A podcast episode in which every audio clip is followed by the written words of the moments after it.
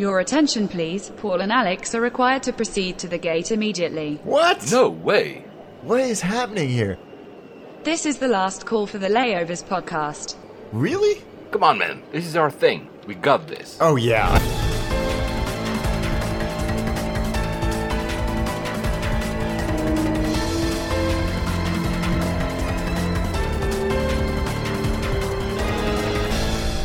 And we made it. Of course, geeks. Flight 77 to Honolulu. Oh, very exotic. I That's like it. exotic. I must say, this is not the airport we were hinting at in the last episode because we decided to record an additional episode before my big trip. We're recording today on Tuesday, the 14th of August. I'm about to leave on that trip, which I'm not still telling you where. And that will be the airport for the next one. And we decided to do one simple airport because I've been once. Have you ever been yourself? When I was an infant, so no, not really. Oh, but that counts, man. Yeah. Not on your. It's it's it's somewhere logged in a in a logbook, but it's obviously being on the West Coast. It's a very popular place to go for uh, vacationing Californians. So it's uh, yeah, it feels appropriate place to do. So you just said you have a log somewhere. So were your parents logging? No, no, you? I only started doing it about six or seven years ago, and that's only because technology made it so much easier. Yeah, because I'm really sometimes sad to try to attempt to find what flights I used to do when I was a kid. I have like a few tidbits of information here and there, but I wish I had everything logged just for the fun of saying, oh, I've been in that route or I've done that aircraft and I just don't remember. Yeah, yeah, I, I, I think about that too. I wonder if there's old passports lying around where I could at least get an idea of, of comings and goings, especially with flying out of Hong Kong so often because you had outbound immigration, so you'd have a stamp going out, so you'd, you'd have a pretty good idea of the dates that uh, that you flew. You see, when you retire, that's where you're going to do. good You're going to spend like a year trying to figure out all your old flights. By the way, guys, so we're a bit following the Terminator type of timeline here because we've been recording once a week, which is a bit what we used to do in, in the beginning, but we're not releasing the episodes right away. So this will not be on the air before at least probably the 22nd or 23rd because we realized that by the time I return, that's the 23rd, Alex will be about to herd his family back from California to the green pastures of England. And we're not sure when we're going to be able to record. So we said, okay, let's do this one. You see, guys, we're thinking about you because our last three episodes were very popular. Yeah, they were, and they were fun too. They were fun to record. So I'm glad people are uh, are, are enjoying them. Actually, I, I haven't seen this much social media activity around the episodes in a long time. So that's that's very exciting to see. Yeah, it is. And the stats are very good as well. So, why Honolulu? Because uh, we're still going to have quite a lot of news about uh, the US here. And it's in one of these places that is transitioning between Asia and the US and vice versa. And it's a holiday destination since this will be probably our last episode of August. Well, August is holiday, so why not? I just Yeah. figured it's a good idea.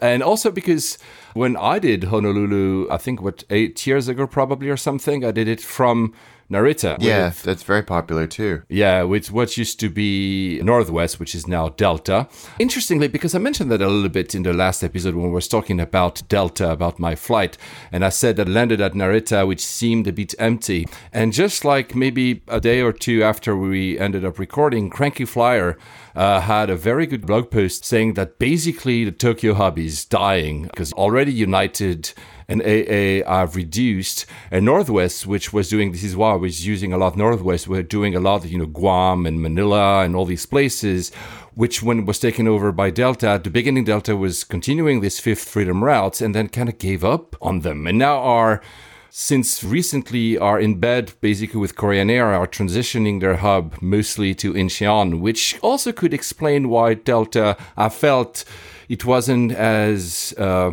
I used to fly 747s and this was the 767 that was going to Honolulu. So I, I'm sure they this just transitioned their strategy there. That whole strategy that especially Northwest had, but United had, well, actually, it was Continental, had their Micronesia sub airline, Continental Micronesia. And then, as you said, Northwest had their Asian hub, which when I grew up in Hong Kong, you'd see all the time all these planes going from, you know, Hong Kong to Saipan or Hong Kong to, I don't know, Okinawa or somewhere like that. It was sort of, it was the last connection to the Pan Am days where, Yeah, where you could get these crazy, you know, from Tripoli to Zurich on Pan Am or something like that. I think it's really sad that it's going away, but I kind of understand it now with global alliances. There is really no need to have to defend a fortress, if you will, in, in all these places where you have a, a partner doing having their home base there and doing obviously a very, very good job at the same time. Yeah, absolutely. That's exactly the, the point I was about to make. Is like the partner does the heavy lifting, so you just transition the passenger there and then you hand them off to in that case Korean Air or JAL or ANA if you're still talking about Japan. I think that Delta has also had a, a hard time finding slots at Haneda. It's funny because Cranky Flier says on that blog that Narita is almost transitioning into like a leisure airport and no more the business airport because, of course, most people would favor Haneda. Mm-hmm. As I said in the last episode, there's still like 33, 34 million passengers. It's not a small airport, and they are building a new runway at some point. They are expanding it, but it's true that with the addition of the low cost terminal, maybe that's. Uh, their goal is now to say, okay, we'll have cheaper flights going to Narita. I'm still content it's a good airport if you want to go on the west side of uh, the city, but yeah. So now Delta only flies from uh, Tokyo, I think uh, Singapore, Manila, and Honolulu. That's it. It's a shame. I, I also wonder if there's going to be competition issues, which in turn turn into price issues because it's been pretty competitive to get from the US to to Japan in the last few years. I wonder if we're Yeah. going to start to see that change with uh, maybe it won't be reduced capacity. I don't I don't know, but it, it sure feels like that's the only way that this can go, which would be a damn shame. Well, and the other factor is probably the rise of these long haul aircrafts. They can just bypass Tokyo. You can go directly to Singapore, directly to Hong Kong without true. having to basically stop. Maybe that's also a, a reason. I don't know. That's true. Uh, still, we're talking about Sky Team. I, I don't know what's up with KLM. They just sent us, like, literally just before we started recording on our Twitter, on Layover's Twitter, a DM, like, how would you rate uh, KLM social media? What, what, what, what is that? That's. it really means that it's a robot doing that. Yeah, it does. And yeah, because I don't think that we've ever, I don't even know if we've mentioned them in the last several months that would prompt uh, an intervention like that. It was bizarre. It's totally bizarre. I think I retweeted one comment from someone who had the word KLM, but if that's enough to trigger, like, how do we do on social media, dumb. that's really not really good. I mean, No, not at all. Especially if there was no like back and forth between Yeah, nothing. one party and KLM, which there wasn't. Yeah, well, there you go. Um, few corrections before we get into the meat of the, the program. One was I said in the last episode because I didn't have the notes in front of me that part of the Museum of Boeing was closing at Paine Field. It's actually the Future of Flight Aviation Center, which is run by the Institute of Flight, which is a part only of the full exhibition that is closing. You've been there recently. You actually told me you even sat in the uh, the nose of that uh, 727 by FedEx. Yeah, that that they're that they're trying to sell. And actually you could feel now that you mentioned it, you could feel in the main exhibition hall there were a lot of um, empty spaces where exhibitions had clearly been and things that weren't open and unmanned. So now that we've discovered that it's it's closing, that makes a lot of sense. And as you say, you can at least. I still think it's up for sale. That uh, FedEx 727. It's just the front part of it. Uh, you can actually still buy it for super cheap, but transportation costs obviously. Uh, it's not like Amazon Prime; you don't get delivered for free at home. Um, so maybe you're interested, or you can even buy uh, a 90% scale model of a Rolls-Royce Trent 1000 engine, which is the one that they have so many issues with. And they, that is there. I remember standing in front of that. I didn't know it was 90%. It's still gargantuan. Maybe, maybe it is, they just just use that instead of canceling all these uh, 787 routes. I'm kidding. That issue Talking seems about- to be getting worse anyway. oh yeah, oh yeah. Talking about 90%, I went to see um, the closing concert of the live tour of Iron Maiden. The reason I mentioned that is that they had a 90% Spitfire, a full replica on stage at the opening. I mean, we know that the singer Bruce Dickinson is himself an airline pilot. He has Cardiff Aviation as well, which does maintenance. He also had uh, some point, I don't know if it's still up, uh, JV in Djibouti, I think. So he does a lot of stuff with aviation. We always said that we were going to try to have him one day on the show. Not sure if I can pull that one off, but so that was really cool to see. And it's a faithfully recreated plane. It's 90% just because they couldn't fit in on every single stage they were going to during that world tour, but it's really amazing to see such a thing, and it moves around as well. It's just just not static or like it comes from the sky or something. It's really that's so cool, and it's so obvious when you when you have something like that, you are a bona fide airplane nerd. Actually, if you're interested, we do not cover warplanes, of course, here on this show. But if you're interested, Bruce Dickinson is currently hosting a 10 episode weekly YouTube video.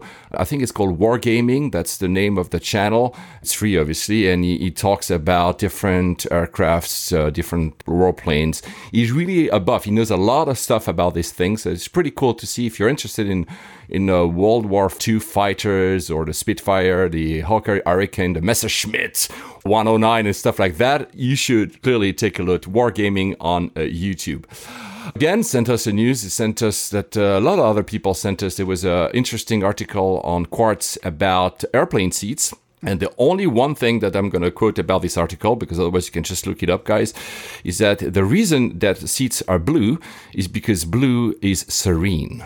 I don't buy that. Interesting. interesting. I mean, if that were the case, then almost everybody would have them. I think that that's. Eh. exactly. It is. Yes, that may be the case, but you know, I don't think it's going to change the overall mood of a of the inside of an airplane. Was Alaska blue? Uh, gray. The, at least the first. I didn't actually look back in economy, but the the first class seats were were gray leather slash pleather. Okay, so that's that's why you had like this uh, angry vomit. No, I'm kidding. Um, yeah, I mean, you guys made the episode. It wasn't that bad. It was just no, no. We won't we won't pick that scab anymore.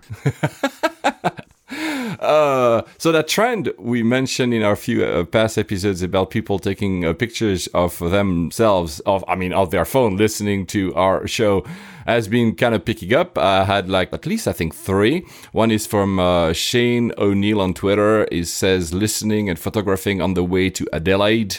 Hashtag always window. I love that. Nice. Uh, and he, he's probably like just above the wings. It's pretty cool. Another one is Max ID ID, I guess, uh, or Max I did. Listening to Layovers podcast on my way to Hong Kong. Hashtag Swiss first. And yeah, is in first class. And that's an iPad. He's photographing his own iPad. And I've never done Swiss first class. And it looks really awesome. And I really want to do this. We're very jealous, Max, Yeah. assuming that your name is Max. And Sunil, our friend Sunil, layovers during a layover, and he sends us a picture of his laptop with our website, which I haven't updated in forever, which I'll do. I promise Sunil I will do the show notes as soon as I come back from my trip. I will uh, get onto that, and also his uh, phone listening to our Seattle episode of 76. So thank you guys. That's really it's really cool to see actually our our show being not only listened but also in pictures. So Yeah. thank you so much. We really do appreciate like that. Trend. Uh, Dan Tan Dan, who's a resident of Melbourne, if I'm not uh, mistaken, has uh, reacted to our story about the cello because he is himself an artist. He actually plays instruments, and he says that having a cello on board is always a mixed bag, which obviously, because it's such a huge instrument, that he basically says you're never completely sure when you're gonna get, even if you do everything right. So you warn the airline, you buy the extra seat, the aircraft has the right regulation for you to carry it. Sometimes you still might have issues. That doesn't, for me, excuse the attitude and how it was dealt with, but No. I'm sure that, of course, such a big like uh, carry on will raise sometimes issues. So uh, I've retweeted the tweet on our layovers account. If you want to read his, his account of what it takes to actually bring a cello on board, it's quite interesting. So, and we're very happy to have someone who's an artist at the same time being listening to our show. So thank you, Dan. We really Yeah. appreciate that a lot. So the Terminator style type of recording we're doing, I don't know who's Sarah Connor and who's maybe actually I'm the old one, so I'm the Alex is the T what was it thousand, so he's a fluid guy, we can do whatever, and I'm the old Well, that that kind of caught us because we released the episode about Seattle on Saturday, 10th, 11th, I don't know, mm-hmm. 11th, I think. And well, purely coincidentally, that was the same day that crazy, crazy story happened at SeaTac of that airline employee basically stealing an aircraft. Yeah, it really is the most extraordinary story. And I, I've been thinking about this a lot because I don't actually know how I feel about it. Because, yes, it's bizarre. Yes, it's extraordinary in so many things. And we can rehash the details shortly. But the chap that did it was obviously at the end of his tether. He was, he was, a, he was a troubled soul. Uh, and this was his sort of cry for help that ended in his, you know, in his death, sadly. So while it is a bizarre and incredible story, it's also very sad at the same time. So I've kind of been looking at this from a an aviation perspective, a holy crap perspective, and a that's just damn sad perspective. But Yeah.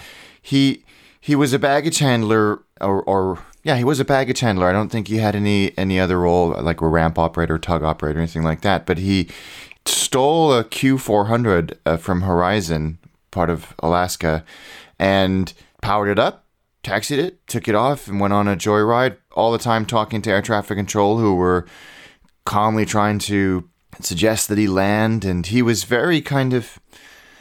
I don't know, sanguine about the whole thing, and just said, "I don't, I don't, I don't think I want to land. I, I, I, know it will happen if I do, and I'm not really prepared to do that." And he did the most extraordinary maneuvers. No one is quite sure if they were intentional or, or unintentional, but he he did a full barrel roll with the thing It's insane. which there's video of. And he comes out of a dive, maybe uh, it- it's hard to tell from the perspective of the video, but it looks you know less than hundred feet from the from the water surrounding Seattle, and eventually he he crashed on an island to the south of Seattle, and mercifully, in a way, no one else was hurt or killed. He was, but it it's it's the most extraordinary story. I don't think I've I've heard anything like this. I know that there are people who have tried to steal airplanes, and some have stolen, you know, light aircraft, but but nothing of this magnitude that I can recall. The few the few incidents that have been with purposely, although in that case we're not sure, crashing an aircraft were all pilots. You've been the Germanwings, obviously, the uh, Egypt. Again, Egypt always uh, said that it wasn't the case, but I mean, most everybody else agrees that it was like an in- intentional crash. There's been a few others, but never. I mean, there's been so much commentary about should we enhance security at airports, and I'm like, you know, like like you say, he's, he's, he was a uh, he's a lone soul. We don't know, of course, the background. Probably mental health issues. Yeah. was not an act of terrorism because otherwise he would have crashed a thing over like you know houses or like the airport or something. Actually, they even scrambled jets. I think you know. Yeah, they did. They, to- they scrambled too. Uh, there's some footage of that as well, and they didn't shoot it down. I don't even know if they got there in time. I think it was no ill intent. Of, No. of course, there's some kind of ill intent to stealing an aircraft, but I mean, there was no trying to harm people or whatever. Uh, just it was a joyride. I'm not. We're not saying it's a good thing, but so then would you like make life so much harder for everybody else? In airports, uh, I mean, I'm talking here about you know people that work at airports. Because of that, I'm not sure. I mean, at the end of the day, there's been uh, through the various press uh, releases and press conferences, they said, you know, we did all the background checks and the background checks everything cleared out. There's only so far you can go right? And uh, it's still sad. I mean uh, of course the, the, the images are, are insane because we both i mean you woke up with this uh, for me it was maybe the middle of the afternoon and i was like well, what's going on? Like a guy just stole an aircraft? Like a q400 i was like what? Yeah. how do you, how do you I, I, again, like I, I still don't know how to feel about this. It, it, but I mean, there was a commentary on Reddit in the aviation thread. You know, people are like, "How how the heck did he manage to do all these maneuvers with the with the Q400?" But that plane has 10,000 horsepower, and when it's empty, the power to rate ratio is the same as a combat loaded P51. wow So oh wow so that you know, we shouldn't be surprised by that. That's it's it's a good airplane. Structurally, it probably wouldn't have been in the best condition when it was if it had been recovered. But obviously, it it it wasn't recovered. The whole thing is tragic. I think it just comes back to the whole mental health issues in and around the industry. You know, that as you said, the Germanwings things was crash was a mental health issue. The, the security and access to the plane thing, I think, will go away quickly when we realize how bizarre an occurrence this was, and it's not Yeah. something that that will likely be be repeated. The circumstances that needed to come together for this to happen, you know, someone with clearance and access to the airplane, and with the knowledge, and that's still an open question mark. How did he acquire the, the knowledge to to start, taxi, maneuver the airplane, etc. Is so rare, but it it doesn't take away from the fact that you know perhaps this isn't an industry that needs to place more emphasis on the on the mental health of the people that that make it work. Yeah. Well, I mean, we'll, we'll obviously learn, though I'm not sure because, you know, they recover the black boxes and everything. I'm not sure we're to learn a lot more because at the end of the day, there was a discussion. Everything was actually, you could hear the ATC, the, the files are up there, guys, if you're interested. The professionalism of the tower is actually really, really good. I mean, They they, are. amazing. At first, you know, they're a bit startled. They say, "What are you doing?" And you know, because they start talking about him when he's on the runway, and he's, "Why are you doing? What are you doing there?" And then they're talking. You know, they're trying to find a way to say, "Hey, you know, at least here, stay there, and we'll clear the airspace for you." And why don't you do this? It was never aggression. It was trying to be polite and try to calm him down. Although he didn't seem particularly angry or anything. No, it he just did- seemed he like seemed so calm and just sort of again like at the end. It was like a, a an aerial version of the movie Falling Down. You know, the, Oh, he yeah, was just he was just done. He was just done with everything, and you know that's that's what makes this this tragedy even more tragic. I think that Yeah. you know this was a guy that he was just done, and and you're right. The the professionalism of the air traffic controllers in a once in a lifetime situation should be, and I think has been generally commended because what the hell are they going to do? There's a dude flying around. They have no idea what's going to happen. They have no idea what his intentions are. And they tried to talk him down, and unfortunately, maybe he was going to eventually, but he, I don't know if he intentionally yeah, that's a crashed or and I think that's probably what maybe the cockpit voice recorder if he's sort of if he's saying anything out loud might reveal but until then I think it's it, it's a it's a bizarre and and sad incident Yeah. Anyway, moving on, uh, we'll learn more. I'm not sure, like, there's a lot to learn, but I also agree with you wholeheartedly. It's probably a one in a trillion, you know, occurrence. It's not something that will change the face of the airline industry, but it's still a very sad event. Uh, we had also a message from Hanita, who actually corrected herself. The airport she was talking about in the last episode, and we said HAG, it's I- H-A-J, and that's Hanover Airport. so there you go. We didn't know what the airport we were talking about. She thanks us for the shout out. She said, incidentally, just a, a day after she got out of there, they had to close the airport down because the runway had melted.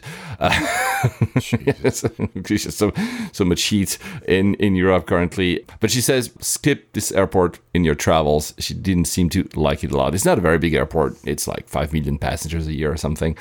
I'm not sure we're going to ever cover it, but you never know. You know, maybe one day we'll have something that drives us there. And, you know, Hanover seems like a nice city. So maybe we'll do once. yeah Uh, still in Germany, since we're talking about security, but this time, of course, passenger security. Uh, we mentioned in the last episode that we wanted to talk a little bit of TSA, so I'll start with some stuff in Europe and then we'll move to the US.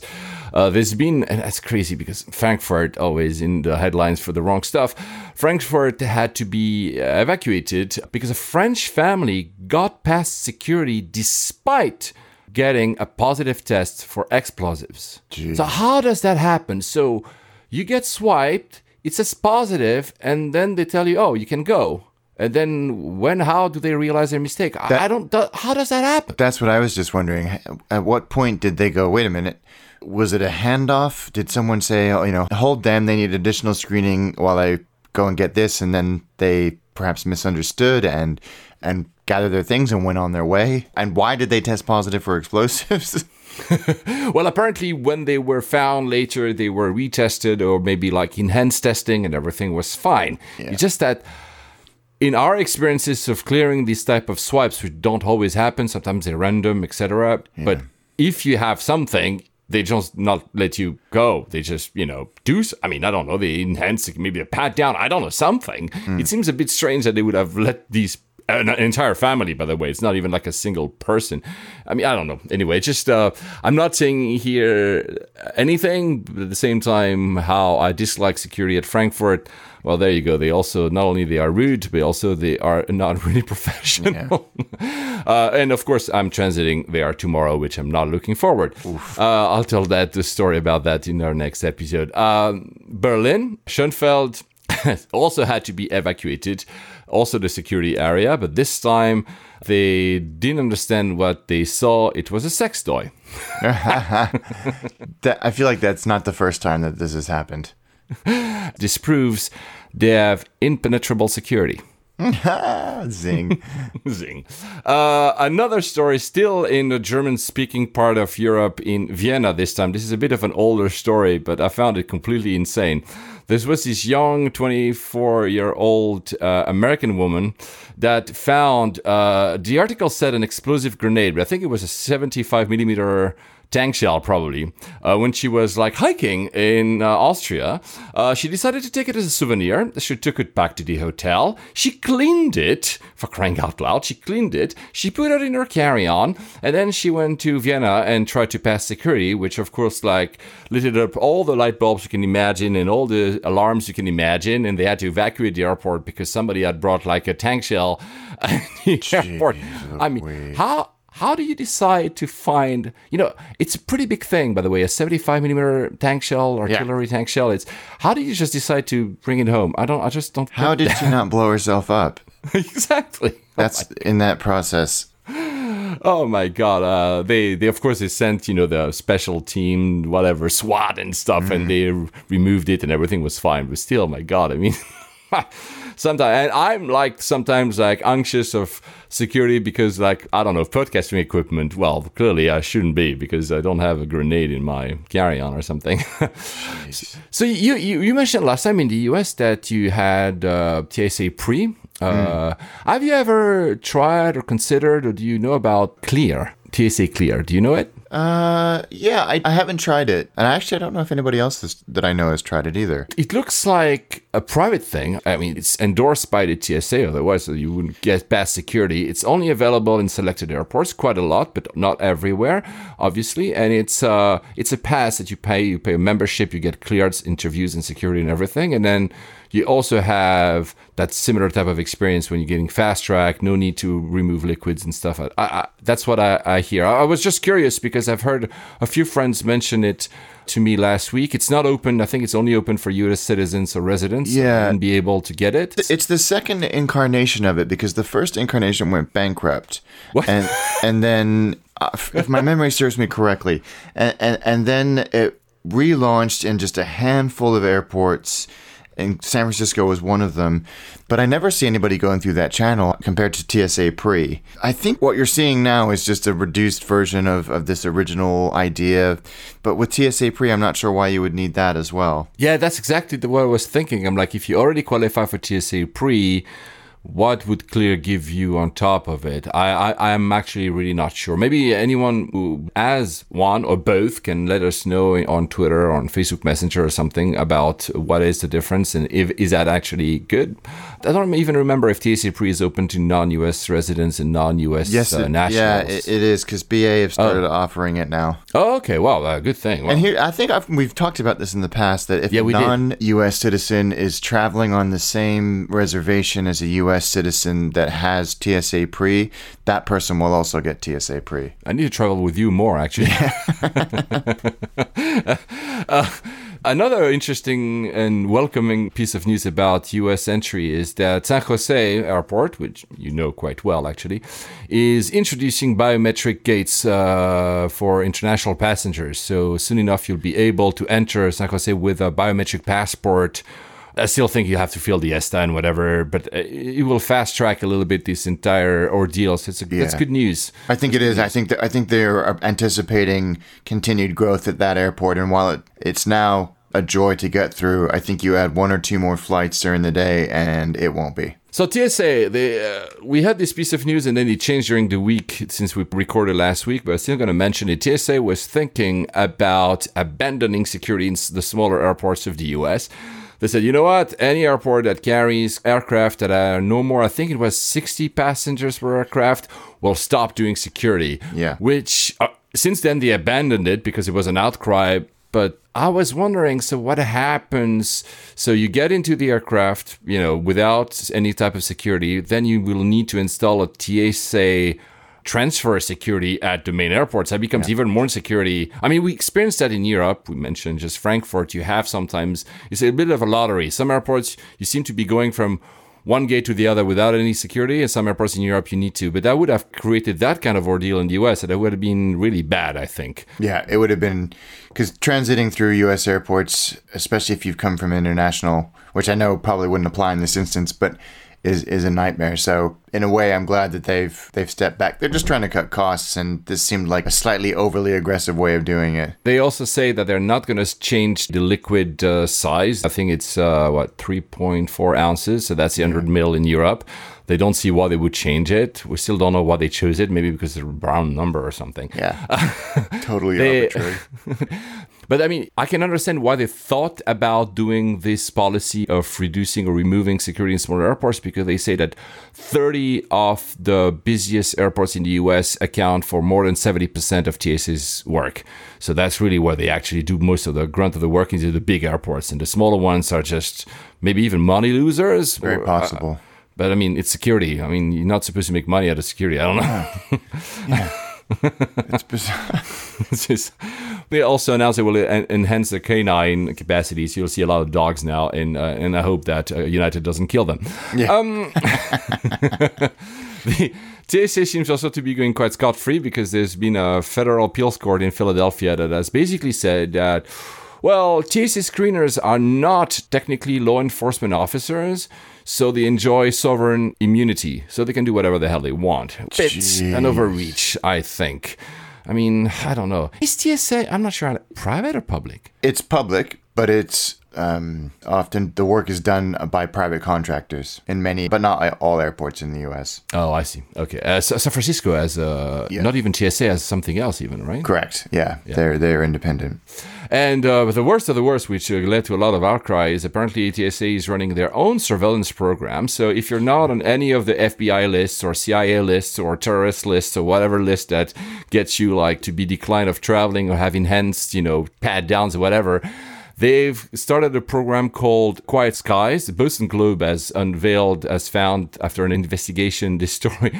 So no any investigation by no U.S. agency you might still have hence surveillance by the TSA. You don't know why, but you might. So I'm not sure what the hell is going on here, but That yeah, I mean that breaks so many U.S. laws that it's insane. Not that that seems to make any difference these days, but uh, there's been quite, quite quite a big outcry about this, and I don't know what's going to happen unless I've missed something. There It doesn't seem to have been any recourse so far, but it's horrendous. it's absolutely horrendous that they're that they're doing this. And you know, the Boston Globe did a great job. It's a pretty harrowing investigative report that's worth reading if you travel even a, a small amount. uh, I've never gotten even the, the quadruple S. Uh, now that I say this, of course, uh, the NSA will pick that up on our podcast. And next time I fly to New York, I will have it, I'm sure. Uh, a listener, and I don't have his name or her name in front of me, and I'm sorry for that, sent us a picture of Burbank uh, Airport in California. I think we talked about it. Did we even have an episode about it? I don't remember. Yeah, I was just there the other day. picture is really cool because it's obviously to our never-ending story about smart carry-ons and it's pretty cool it's american there's a luggage and it just says are there usb power ports and or lights anywhere in the bag well that's a smart bag your decline you cannot go with it i'll just Yeah, that's great. yeah, American, have beca- I think, have been really aggressive about this. They realize the potential danger as well, and I've seen that's the most explicit language, not not in a sort of sweary way, but in the in the there's no bones about this way of all the signage that I've seen for smart bags, and I think that that's that's a good thing because they're just they're dangerous and they're stupid. what were you doing at burbank did you not drive to come We, to we did, LA? but we took the kids to Universal Studios, and that's very near Burbank Airport. And the hotel that we were staying at overlooked Burbank Airport. by pure coincidence I, you know what? Fu- weirdly enough, yes, by coincidence. Uh, it's a neat little airport. I've been there before. I've flown there before, uh, so I, I like uh, I like going in and out of there. you went to simpsons world i'm very jealous of you how was that It was great. It was great. That's the leverage that was used to get me to go to Universal Studios. It was it was neat. I had a Krusty Burger. I had Duff beer. I had a squishy. I went to the Kwik-E-Mart. I went to Moe's. You know, it was good. It was fun. If you're a Simpsons fan, it's um it's probably worth making the pilgrimage. I'll definitely do that next time I'm in the region. My God, I was so jealous you were putting a few pictures online. Then you sent me a some, and I was like, "What? Burgers? really?" Very jealous. Oh, so back to smart bags. Uh, You remember Rimowa had started this uh, bag which had like a electronic tag on it, and that was supposed to be with Lufthansa. And at some point, they even said that we are onboarding ten other airlines which were never qualified. Well. Rimowa just decided to give up and they're stopping this, which is a good thing, I think. Yeah, I, Because- I think it is too. I, it just seemed like a, a, a solution in search of a problem. exactly. Absolutely. Guys in the lab thinking, oh, this is really cool. Yeah, well, it is. And to be honest, when I looked at it, I said, yeah, this is really cool. Then I said, will I actually use it? No. And it's actually more complicated than anything. And I'm not even thinking about what happens when the battery runs out and your tag doesn't even appear and your bag is lost forever. Yeah, exactly, exactly. I'm sure that all these smart bag companies know that their days are numbered now because I keep seeing a lot of ads on my Instagram and Facebook feeds about those. And the latest one is this uh, uh, luggage that follows you like a robot, like a pet, which is what that. I mean, What? Yeah. Jeez. You why? know, I, why? I, why? yeah, it's infu- the whole thing is infuriating. Well, the, the good news, because a lot of people have been sending us that, is that uh, airports are thinking about going security-less. I don't believe a word of it, but they are trialing, I think, both at JFK and at Heathrow, these scanners that surround you all the time in the airport. They have 3D imagery. They can detect if you have explosives or anything suspicious as soon as you enter the airport. They promise, which again I don't believe, that one day we'll just enter. I mean, of course it's possible, but I still think that airports kind of like reassuring their passengers by having Yeah. this checkpoint. Don't you Yeah, think? security theater and all that. Yeah, no, I, I, I agree. I agree. I mean, I don't think there's any harm in having that technology in the airport anyway.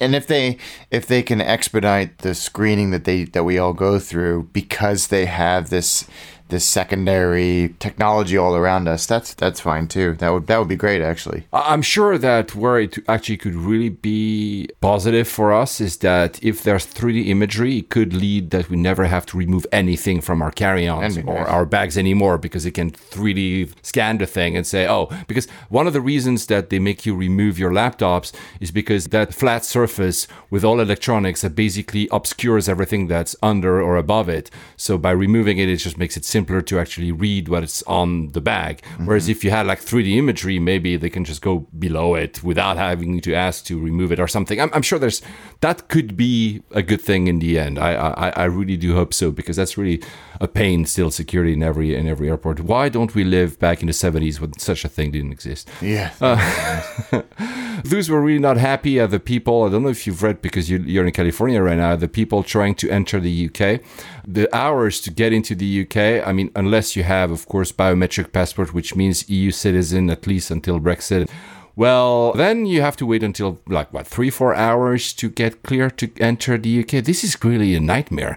this seems to happen every summer. Yeah, I don't know. It's just staffing issues, I guess, or something. I don't know. I don't know what it is. I know that the airlines have lodged formal complaints with the Yep. uh, with the border force in the UK to to sort this out. But I'm bracing myself for a long wait because because I have kids. I can't go through the Oh, e gates. yeah. So there's a Oh my God. and and they have two people usually at, at best to manage a very long queue of people, all like us that have got kids who are pissed off after a long flight. Mm-hmm. So I'm bracing myself for um, a, a pretty unpleasant experience when we get back to, to Heathrow. And you said, I think um IAG chiefs of BAs put a complaint, but also Virgin Atlantic did the same, and I'm sure others. I mean, I mean, four hours. You know, I've been in bad airports too. You expect sometimes at JFK now, though it's getting much better in some other airports. But four hours, I've never experienced four hours to enter any country in the world. Even even Beirut, which is really one of the worst experience when you are not first in line. I mean, it was like maybe like an hour and a half, and it was already like this is way too long. But never four hours. That would just drive me nuts, absolutely nuts. Uh, uh, when I was in in Taipei and also in Narita, I remember in both cases. My plane, so the one in Taipei, I reboarded it to go to Manila, and the Delta flight that went to Narita was continuing to Honolulu, which is our airport of the day. And you have to go to a, a security. Of course, I didn't have to do the one to Honolulu because it was stopping in Narita, but it was very striking. In Taipei, there were at least 12 ground staff shouting with big signs where you were supposed to go because they didn't want, of course, passengers to just stay in Taipei. So, like, you have to go over there, over there, over there. In Narita, they had a single person which was bowing with a sign. And I was like, which one is more civilized? I don't know. Yeah, yeah. anyway, all that to talk about China a little bit. Uh, it's a bit political, but we cannot not talk about it. Have you seen that uh, China, so mainland China, is forcing airlines in the world to change their mapping about Taiwan. Also, like, of course, Hong Kong and Macau to a certain extent. They shouldn't be in different colors. Taiwan should be actually labeled China Taiwan. All that to kind of hint that all this is one country. And the airlines just said that, yeah, we'll abide because I guess they don't want to have any retaliation. I think Crazy. specifically they're referring to the to the IFE maps, Yeah, exactly. Yeah, absolutely. Yeah. the the ones that are they're customer facing. It uh, you know it is what it is. I, I I have an opinion on this, but I'm not I'm not even going to go there. No, me, me too, because we're avoiding politics here uh, to a certain extent. We cannot always, but it's, uh, well, it's the power of China. Uh, China loves the number eight, so the 8, 8, 8 of August 2018 as well. Both uh, Air China and uh, Sichuan Airlines received their first 350. Have you seen uh, how the uh, Sichuan Airlines livery is? It's really, really fun with a big panda on it. It's really cute. Yeah, because when cute is the when right I word. Compare it to I don't know what you think about the one from Air China. It seems like they've been stuck in the seventies. It's really know.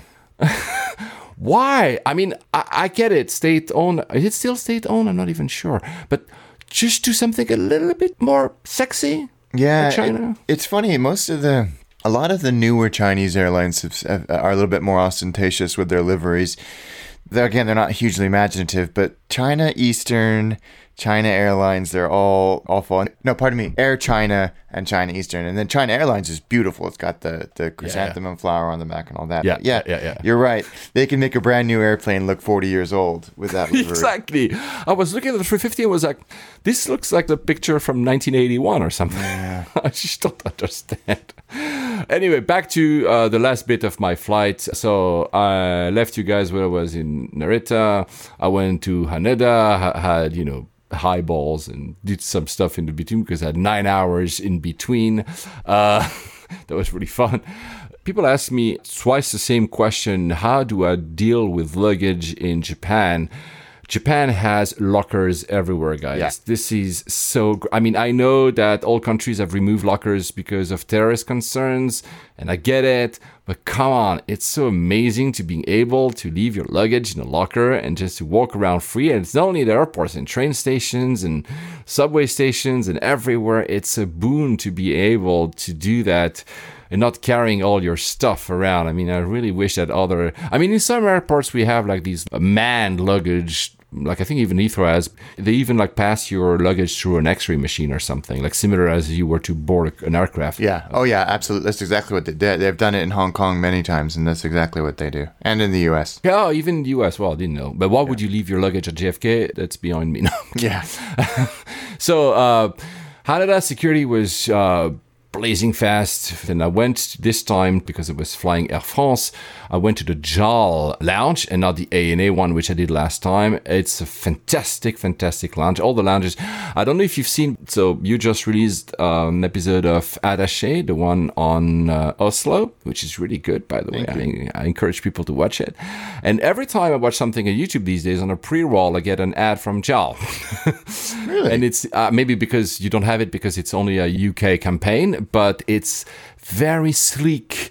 It shows like a sushi chef doing sushis and everything is so minimalistic and so well. And it, it just effuses the brand of being, you know, simple but diligent. It's perfect. It's really fantastic. This is exactly how I felt in the lounge. Everything has like a clear wood and it's very well thought out. It's one of the best lounges I've seen. Really, really, really. And I also took a shower. So remember last time I took a shower at ANA and ANA had to give my passport. But this time didn't have to give a passport. What they do, they give you this, you know, like in these restaurants, they give you this thing that starts ringing when your food is ready. Yeah. So they give you the same thing for when the shower is ready. Only that, you know, Japanese being Japanese, pardon me if I'm not PC here, the thing starts ringing like mad in the middle of a very quiet lounge and you cannot turn it off because they really want you not to miss your spot for the shower. So you get fully stressed out. I'm like, Shh, no, I need to get to the shower. And I was running and this thing, everybody was looking at me because the thing was just beeping, beeping like crazy. That's, yeah, I, I, I like that lounge. I think it's a great lounge. It's um, as you say, it's very elegant and very calm and peaceful. Great view of the of the apron as well. peaceful i think is a perfect word it's very peaceful which again shows that this beeping thing was really not the best to- yeah if you ever hit that lounge guys the second floor is usually completely empty because people just seem not to see that there's a second floor. Uh, there's also uh, food and you know these beer dispensers and stuff. That's really cool. You should actually go uh, which actually made me think you remember I, I told you that that's ana so that's back to the earlier story that i told a few episodes ago. Ana has on their bathrooms they have a male a female and now they have a tail fin with the rainbow Yeah. which i read about and that's what we both assumed is it's uh, transgender friendly Yeah. it says uh, you can come into that bathroom so i thought it's a it's small you know it just sits there but i think it's a very welcoming and i, I learned that ana since 2016 has done initiatives like that for their staff for the passengers to make everybody comfortable which uh, which is i'm not saying surprising which is really i've not heard a lot of other airlines who will be No. as forward about doing that kind of things and i thought it's pretty It's pretty great. good. It's fantastic, especially in a country that struggles sometimes with its um, Yeah. how that all fits into its society. Massive kudos to them for for being leaders on that. Yeah, absolutely. So Air France, Air France feels like uh, flying um, Emirates after you've flown Delta and KLM. Trust me. Right? I mean, blue seats still, and these other uh, is dark blue. I'm not again a fan, but you know they have the similar seats that you have on Cathay or Finnair. Not as many bells and whistles as Cathay because Cathay has a custom versions, but probably closer than to Finnair. You've flown the 350 yourself, so this type of seats really nice. Lots of room for my feet. I'm told again it was perfect. IFE is great. What I love about French is the French touch. Of course, I speak French, so maybe my experience is biased because I will talk to the crew in French. But uh, there's the the safety video, and it's probably online, guys. Look at it. It's so fun because it's so French. So it looks like a fashion show, and they. When you put your your safety vest, it's, then they say, "Oh, it will look great on your figure," you know, like Yeah. everything. they really make everything sound super sexy, you know, and romantic. It's it's a great it's it's a great uh, safety video. Maybe not as great as the Lego one because it's not fun in that in that respect, but it's really good. I'm sure it's available online. You should absolutely absolutely uh, Yeah, I need to go watch it. that. I haven't seen that one yet. it's really, really, really good. The food was fantastic. You know, of course, it's French food. I said I was not in first, so I didn't have the Robuchon menu, but still, really fantastic. It was the same service I used to do when I was to live in Japan. Back then, Air France was departing from Nar- Narita, now from Haneda. That's the only difference. So that's the one that departs at like probably around 11 p.m. and lands the first flight in Paris, Charles de Gaulle, which when on the PA they say, "Oh, we'll be a little bit in advance on our time," I'm like, "Oh no." Because basically arriving too early in Paris means that nobody has started working and the airport is closed. And I had memories of me 10 years ago when I could literally see the staff installing themselves quietly, seeing us behind a glass pane door and not hurrying up because we were there. I'm like, no, no, why are we in advance? No, please slow the plane down or something. Oh gosh. anyway, uh, yeah, so it's really fantastic flight. It's not Emirates, of course. It's not Cathay, but it's really a notch above. It's really a great product. Apparently, everybody says that uh, first class on Air France is probably the best in the world right now. I don't know. I've never experienced Wow. it. There's no door, but they have. It's clever actually. But you have a curtain. You're secluded as well. The food is apparently the best you can have in an aircraft. I, of course, again, when you compare to you know Singapore and Cathay and all this, probably they all are very close to each other. But a lot of people say that currently is probably the best. It's really hard to find though. The, the you know the availability on our tickets for Air France First is not really easy, and they try, I guess, to limit that to people who actually pay for it. Yeah, no, so- fair enough. Really, Air France, I still like them. They're losing a lot of money, which is bad. So I'm not sure they can continue like like this. But I really did enjoy my flight. One quirk about Air France, you know, like on the seating plan, usually you have A, B, C, D, E, F, and etc. So usually on one side you have A, and it usually ends with K, right? Yeah. That's the last. On Air France, it ends with L, and I was like, hmm. And actually, I realized that they do A, B, C, E, F, G, H.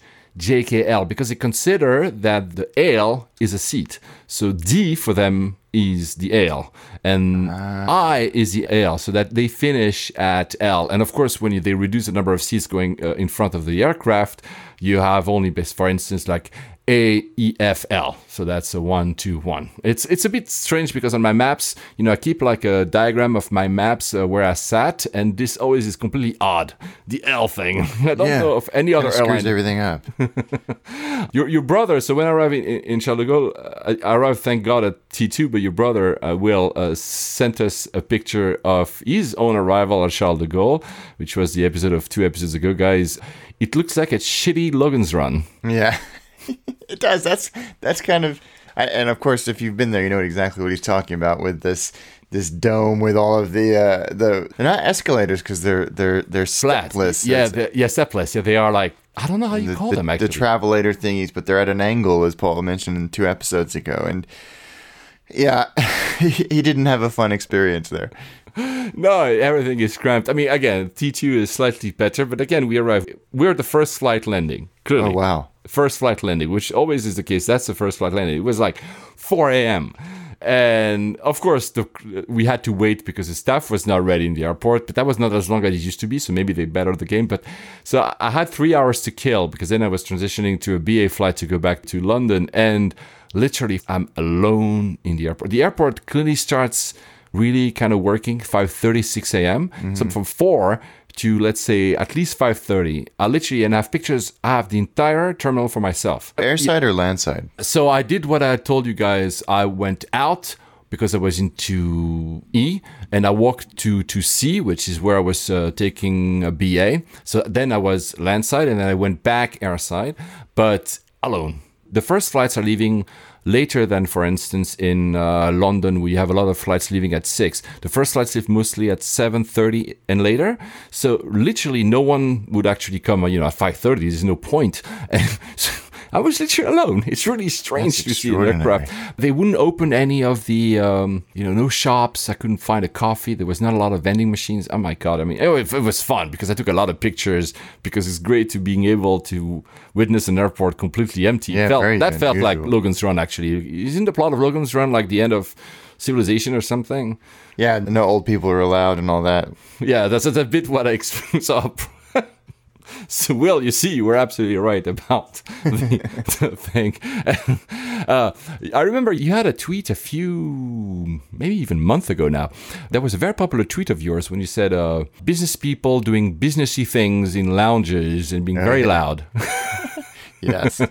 It does drive me slightly crazy with lots of lots of loud, usually fat white dudes marching around the lounge on a on a headset, um, shouting into their phones about business things. It's it's very rude. So I was in the Air France lounge to wait for one of my flights. That's not the BA one, it's previously, but still, it's a fun story. And the, they, they had this um, they had this section for VIPs. So it's I guess it were people flying first or something. I'm not sure. Like there was literally no one. then this very important person arrives. And he's shouting on his phone and like, oh my god, you know, like really no doesn't care, whatever. And then that's the funny bit. Then clearly falls asleep and starts snoring like hell in the entire lunch. So it was really fun because all of us were looking at each other and say, okay, so that must be like some kind of CEO, and the whole thing he does is snoring like I've never heard. that was Oh no.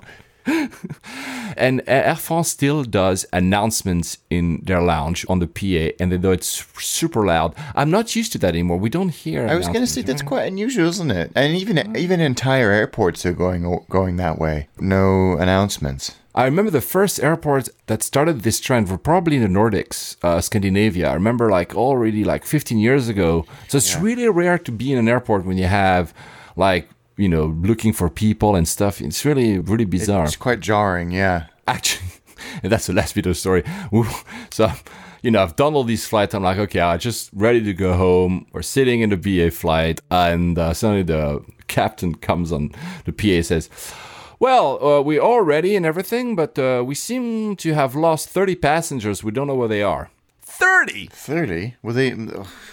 But and they were they were not coming from another flight. No, because their luggage were in the hole, which I guess was a problem. Because if it was one, they could have removed that one. But Yeah. searching for thirty, and he basically said that he said we're gonna wait because looking for thirty luggages in the hold might take more time than actually finding these people because they must be somewhere in the airport.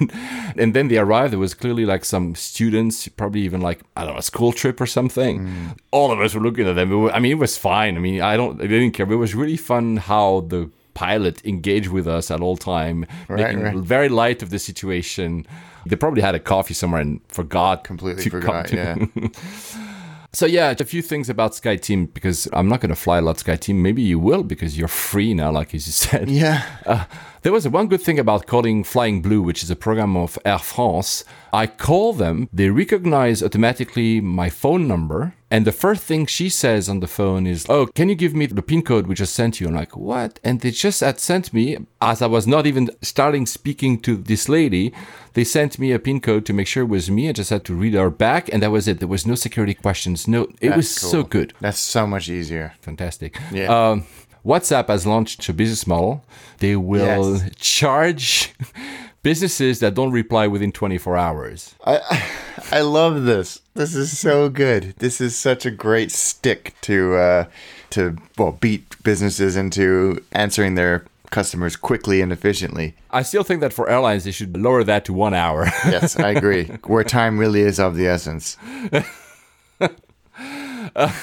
So, uh, one of the airlines of uh, of SkyTeam is Alitalia. We still don't know what's going on with them. Uh, Basically, the government is trying to refuse everyone else who is not Italian. So they refuse the offer from Lufthansa, from EasyJet, from Wizz Air, from one capital investment like private private equity or something.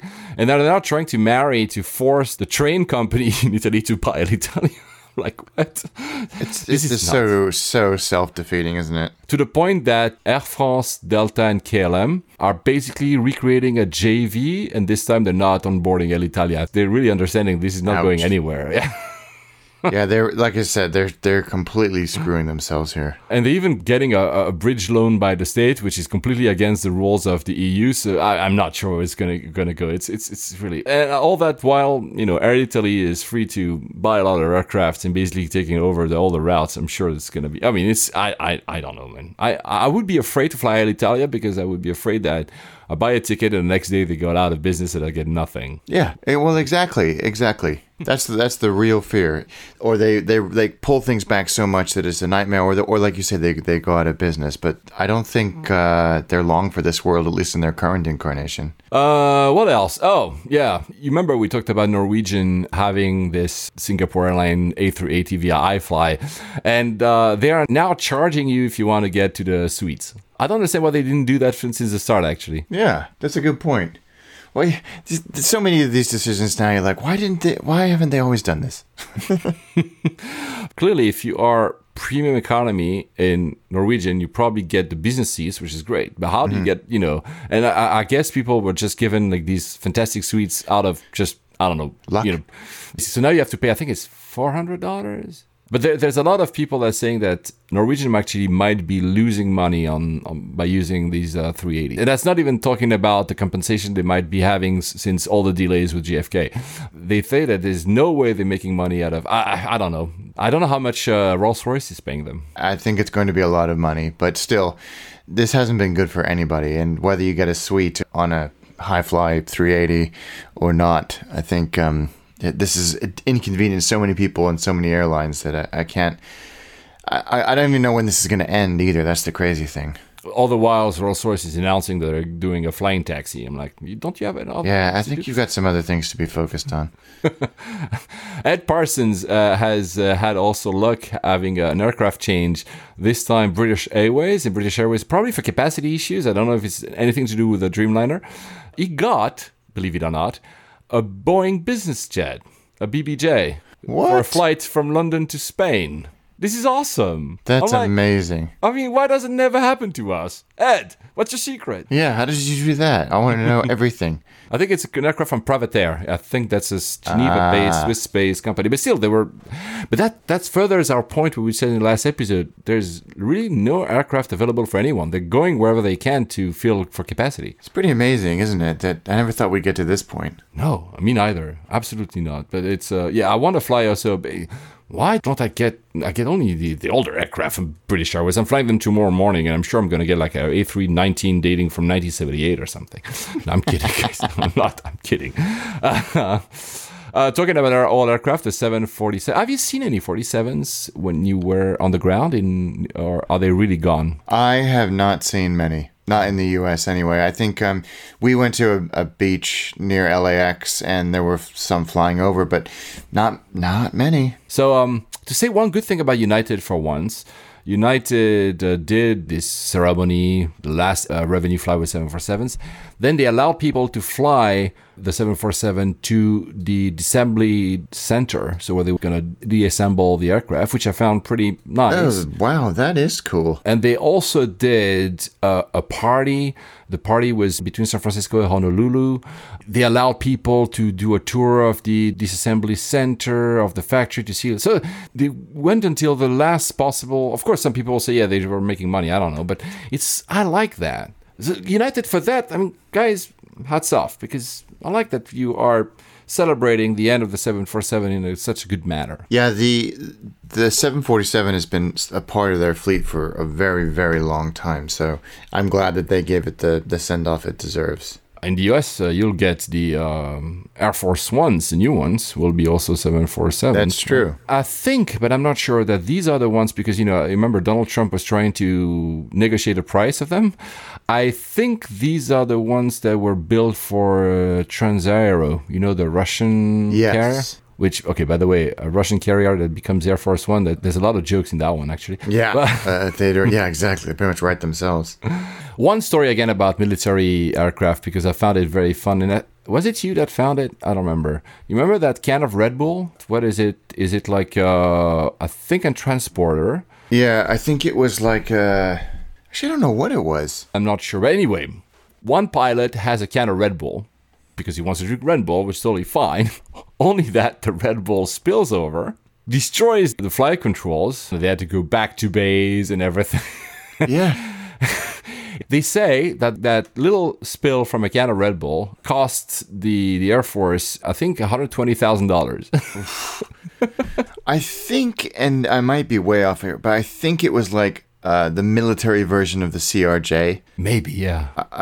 But uh, I'm probably way off. That that's what rings a bell anyway. And they say that that's why they force pilots, I mean, the crew, to have mugs that are designed for it, which are very expensive to do. And I'm wondering, it doesn't seem to be as stringent in commercial aircraft. So, guys, I know we have a lot of pilots actually listen to because we're getting a lot of messages. Uh, have you ever spilled coffee on your flight controls? Yeah, and do they make you use a specific type of, of mug to prevent such spillages? you should try to ask that from your pilot on your return BA flight. Let me see your mug.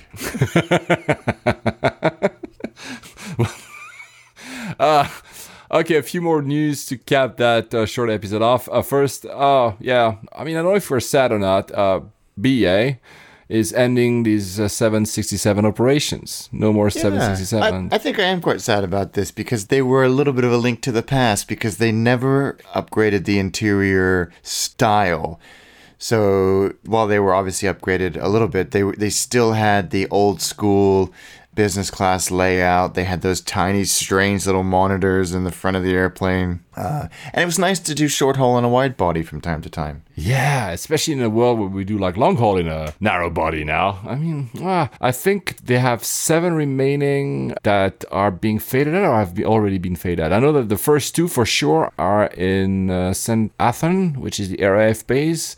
Why, by the way, why would they put them there? Do you know? I think that they're being converted to for military use. oh, is my is my guess. But they, I think, what caught a lot of people off guard is that they're.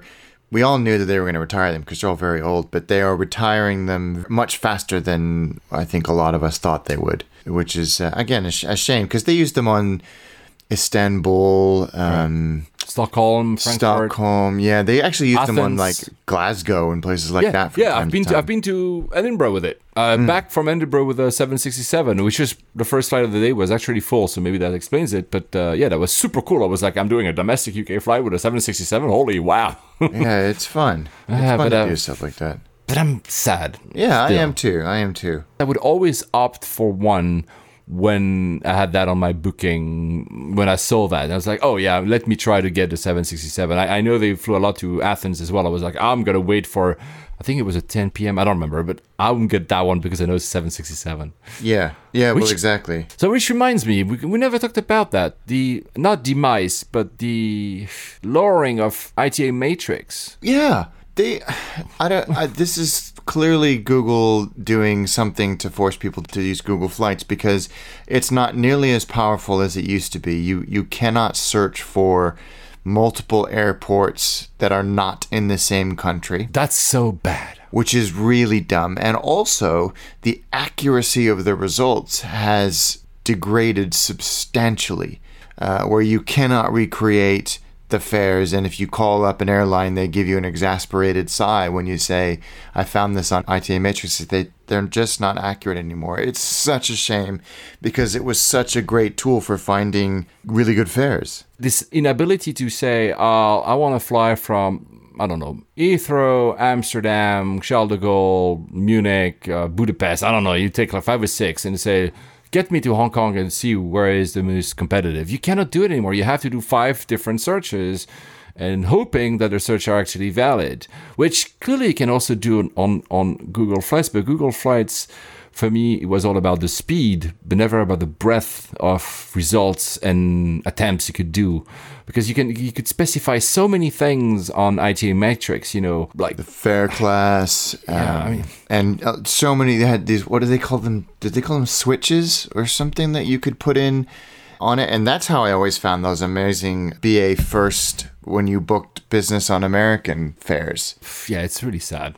Especially again, sad. especially for us, probably because we know that we're gonna always get more expensive flights leaving from the UK. So that was a bit our game. Okay, can I just reposition myself into Stavanger, Amsterdam, near enough airports to see if suddenly the price drops by fifty percent? And that would actually happen quite often. Yes. which was why I was using it because we are in the one of the most, if not the most expensive airport in the world. So. Mm, ah, I'm really disappointed. I don't know what they haven't come. I mean it's Google so they won't comment on it, but it's it's frustrating because you can't while Google Flights is great and it's absolutely my my weapon of choice for finding flights generally, you can't do that level of tinkering that Yeah. you could with ITA Matrix. And did you not mention to me it's still not the golden standard because you still have routes and or airlines and or options that no matter how many attempts I do with Google Flights, I'm not finding them, but I will find them on Kayak or Momondo or on Yes. Skyscanner. You said that you were looking for flights in Asia, Japan, I don't remember where it was, and you Yeah. said, I cannot find anything on Google Flights, they do not appear, and you switch, I think, to Kayak, and Kayak, suddenly yeah. all were there. Yeah, absolutely. Intra Japan flights and, and actually intra Asia flights. I don't know. Google is weirdly lacking, but kayak, the, every option seemed to surface. So Google Flights cannot be, guys, if you are a bit like us and you want to find either good deals like specific routes or multi-city that are really out of the way of usual stuff, you should still go on other OTAs as well because Google Flight is the fastest for sure. It has the best um, prediction system as well. It, it will let you know that the price might increase because a lot of data and they make good use. I mean, it's Google, but they still don't have everything. And uh, I do not believe, I know that we have some Google employees actually listening to us, but I do not believe that it is impossible. You just don't want to Google to allow us to do multiple different country origin cities. You just don't want to. Yeah, I don't understand the rationale behind that because we it, it- worked fine in the past. Uh, I'd love to know the reason behind it. Yeah, if, if, if at least they had said, okay, we're switching that off from ITA Matrix, but we're allowing you to do it from Google Flights. Maybe I would say, okay, maybe they really are transitioning us to go to everything Google Flights, and Google Flights maybe within the next two to three years will be the almost equivalent Yeah. of ITA Matrix with a much more modern interface. But Yeah. not, at least not that I see currently. So it's uh, I'm, I'm really disappointed at Google for doing that. Yeah, I am. I am too. It's frustrating that that's that this tool has been crippled. There's literally no tool online to do these type of searches. No. I've tried everything, even Kiwi, K I W I uh, dot com. You can do some searches from multiple origins. It kind of works, but the results are a bit sometimes shaky. There's not a single tool. So now we just I just spend way more time trying all the different variants with like 25 windows opens in front of my screen. Yeah, it's frustrating. It's really annoying. Yeah. Anyway, um, we don't uh, always believe in uh, the uh, metrics of uh, Skytrax, but they released, uh, like every year, like clockwork, the world's best airlines according to surveys and etc. etc. We're not gonna go there. It's just fun to mention them. So Qatar Airways is no longer number one. It's Singapore Airline. Wow, they've really kind of gone through this uh, recovery period, haven't they? Because we were we were worried about them a few years ago, but they've really seemed to have turned a corner. Qatar is number two now. And again, I keep saying that Qatar, I mean, again, Skytrax has a lot of issues, but Qatar, when we're talking 350, the newly refurbished uh, 777ER, these are amazing. Uh, when you go to 340s, 330s, you discuss a lot if it's as, as amazing, to be honest with you. Yeah. Uh, number three is ANA. Number four is Emirates. No surprise there. Number five is Eva Air. I really have to try Eva Air. Yeah, me too. Number six is Cathay. I would have seen him higher. Yeah, I think uh, inconsistencies are perhaps what are getting them down. Yeah. But uh, you know, they're always in there. They're always in the mix. It's like the Premier League. It's the same six teams. It's just where they're going to stack up at the end of every season that you that you actually have to think about. Uh, we've seen that Cathay has still announced a few losses. By the way, they're they're okay, but they're not great still. They're still. They've got a long way to go. Yeah. Hainan is number eight. Lufthansa seven, number eight. Hainan, I don't know how long they can survive with all the depth, but let's see. well, exactly. The most interesting was China Southern went from 23rd to 14th. I've flown them like once a very, very long time ago, and we said a few times that we're not always keen to flying uh, Chinese air- airlines, but maybe they're doing something right. Maybe we should actually try them. Yeah, I've I've heard good things about them. I'd like to give them a whirl. Anyway, like a few others, you can find the list on Skytrax, guys, and another list of numbers because Alex and myself were having uh, debates about that. Is a number of passenger flown through airports last year. So if you only count international passengers and non-domestic passengers. Dubai is number one at 87.7 million passengers. That's a lot, man. It it's is. crazy. This and this airport is really bursting out. It seems they need this new airport. Heathrow is number two at 73 million. Hong Kong number three at 72.4 million. So very close. In Amsterdam, Charles de Gaulle, Singapore, etc., etc., etc. Massive airports. But even if you count all the passengers, including domestic, then suddenly you have. Hartsfield Jackson, so Atlanta, shouts up to the first place at 103 million passengers. Holy Amazing. crazy. A Beijing number two at 95 million because of course a lot of domestic passengers. Dubai number three at 88 million, which shows the difference between that and the number I told you previously. Basically, everybody in Dubai flies internationally. Yeah. is, uh, Yeah, but yeah, exactly.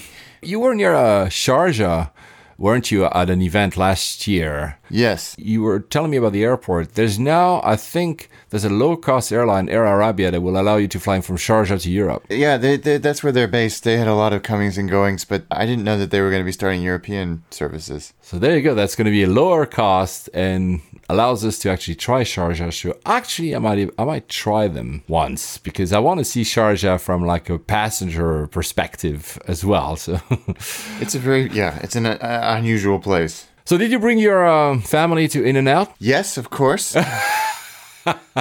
they liked it. Uh, Proud Bird as well, which is at the other end of the of the runway, or the it's at the end of the other set of runway, the southerly set of runways as well. So yeah, and then Dockweiler Beach, which is at the uh, the westerly end of the runway, which is also a great public beach as well. You did all of them. Yeah, they, lo- they my kids like it as well, so we of had course. fun.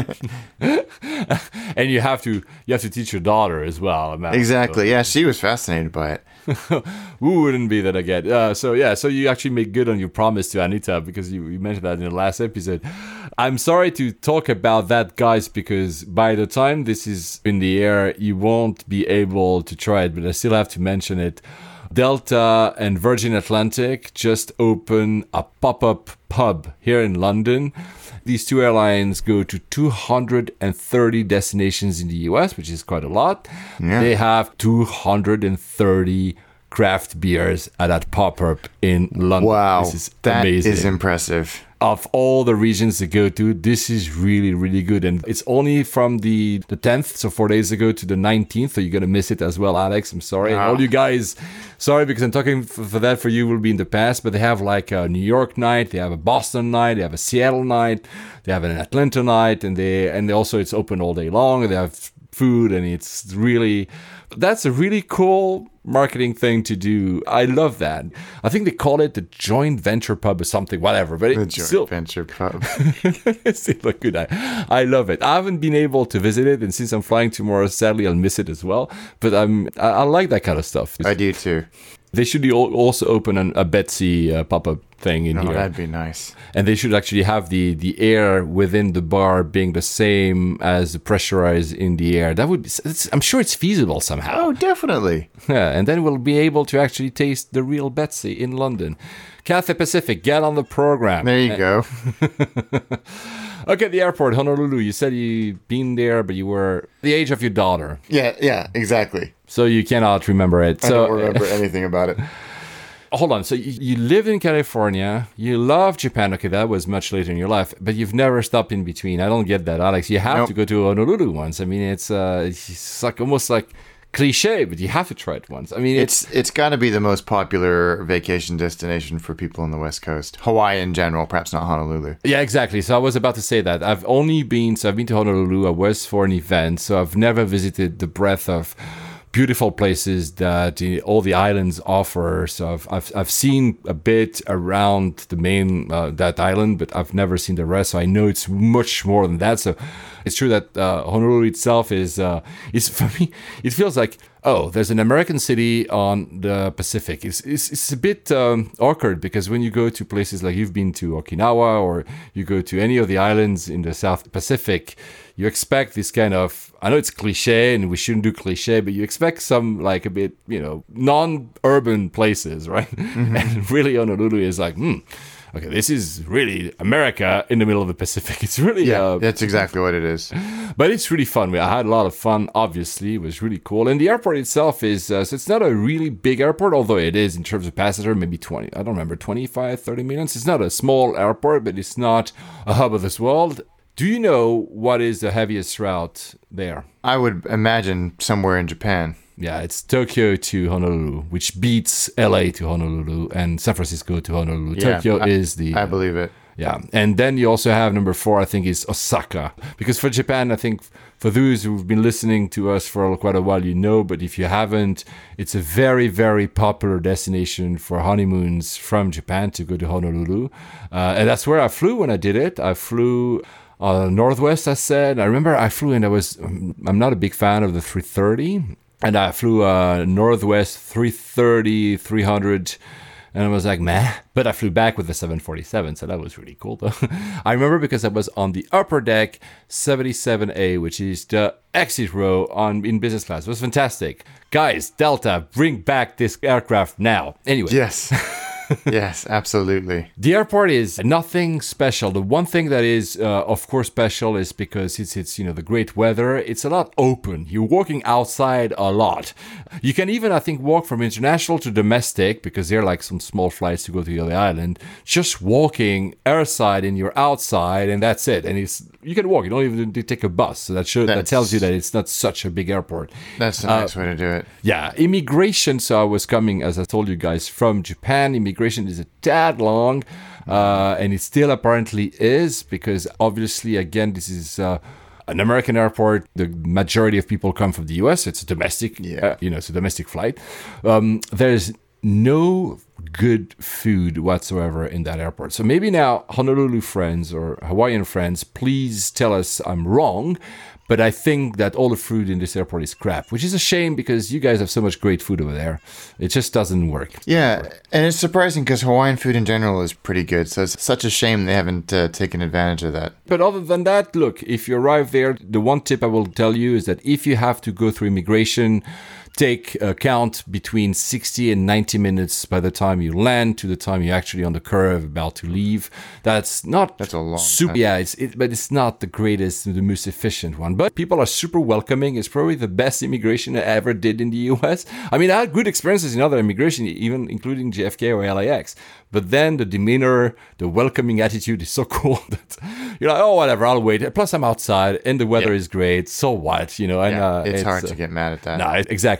That's my take on this airport. Uh, it's very central, so you don't have to basically drive then a long way to actually go to the city. So that's actually pretty. It's on the sea. You know, one even I'm pretty sure one of the runways actually built uh, as reclaimed land. Yeah. really close, really practical. But I would encourage you to go there, not do a layover there because, as I just said, it's near to the city. Just go and get some great local food, great local craft beers. By the way, I'm not sure that joint venture bar has some. Probably they have like some Hawaiian craft beers. there. Wine beers, yeah. With Yeah. 60, it's probably pretty good, pretty safe bet. great destination. It's really far from us living in Europe, but um, when I was living in Japan, I did it, and I was really happy to do that. Uh, I always remember because you know what? It was my um, the way back. I didn't stop at Narita. I went on to Manila, then Manila to Abu Dhabi, then Abu Dhabi to somewhere in Europe. that was Wow. one of my longest ever days in flight. The airline I took then is the airline I'm flying tomorrow as well. It's also a very long flight.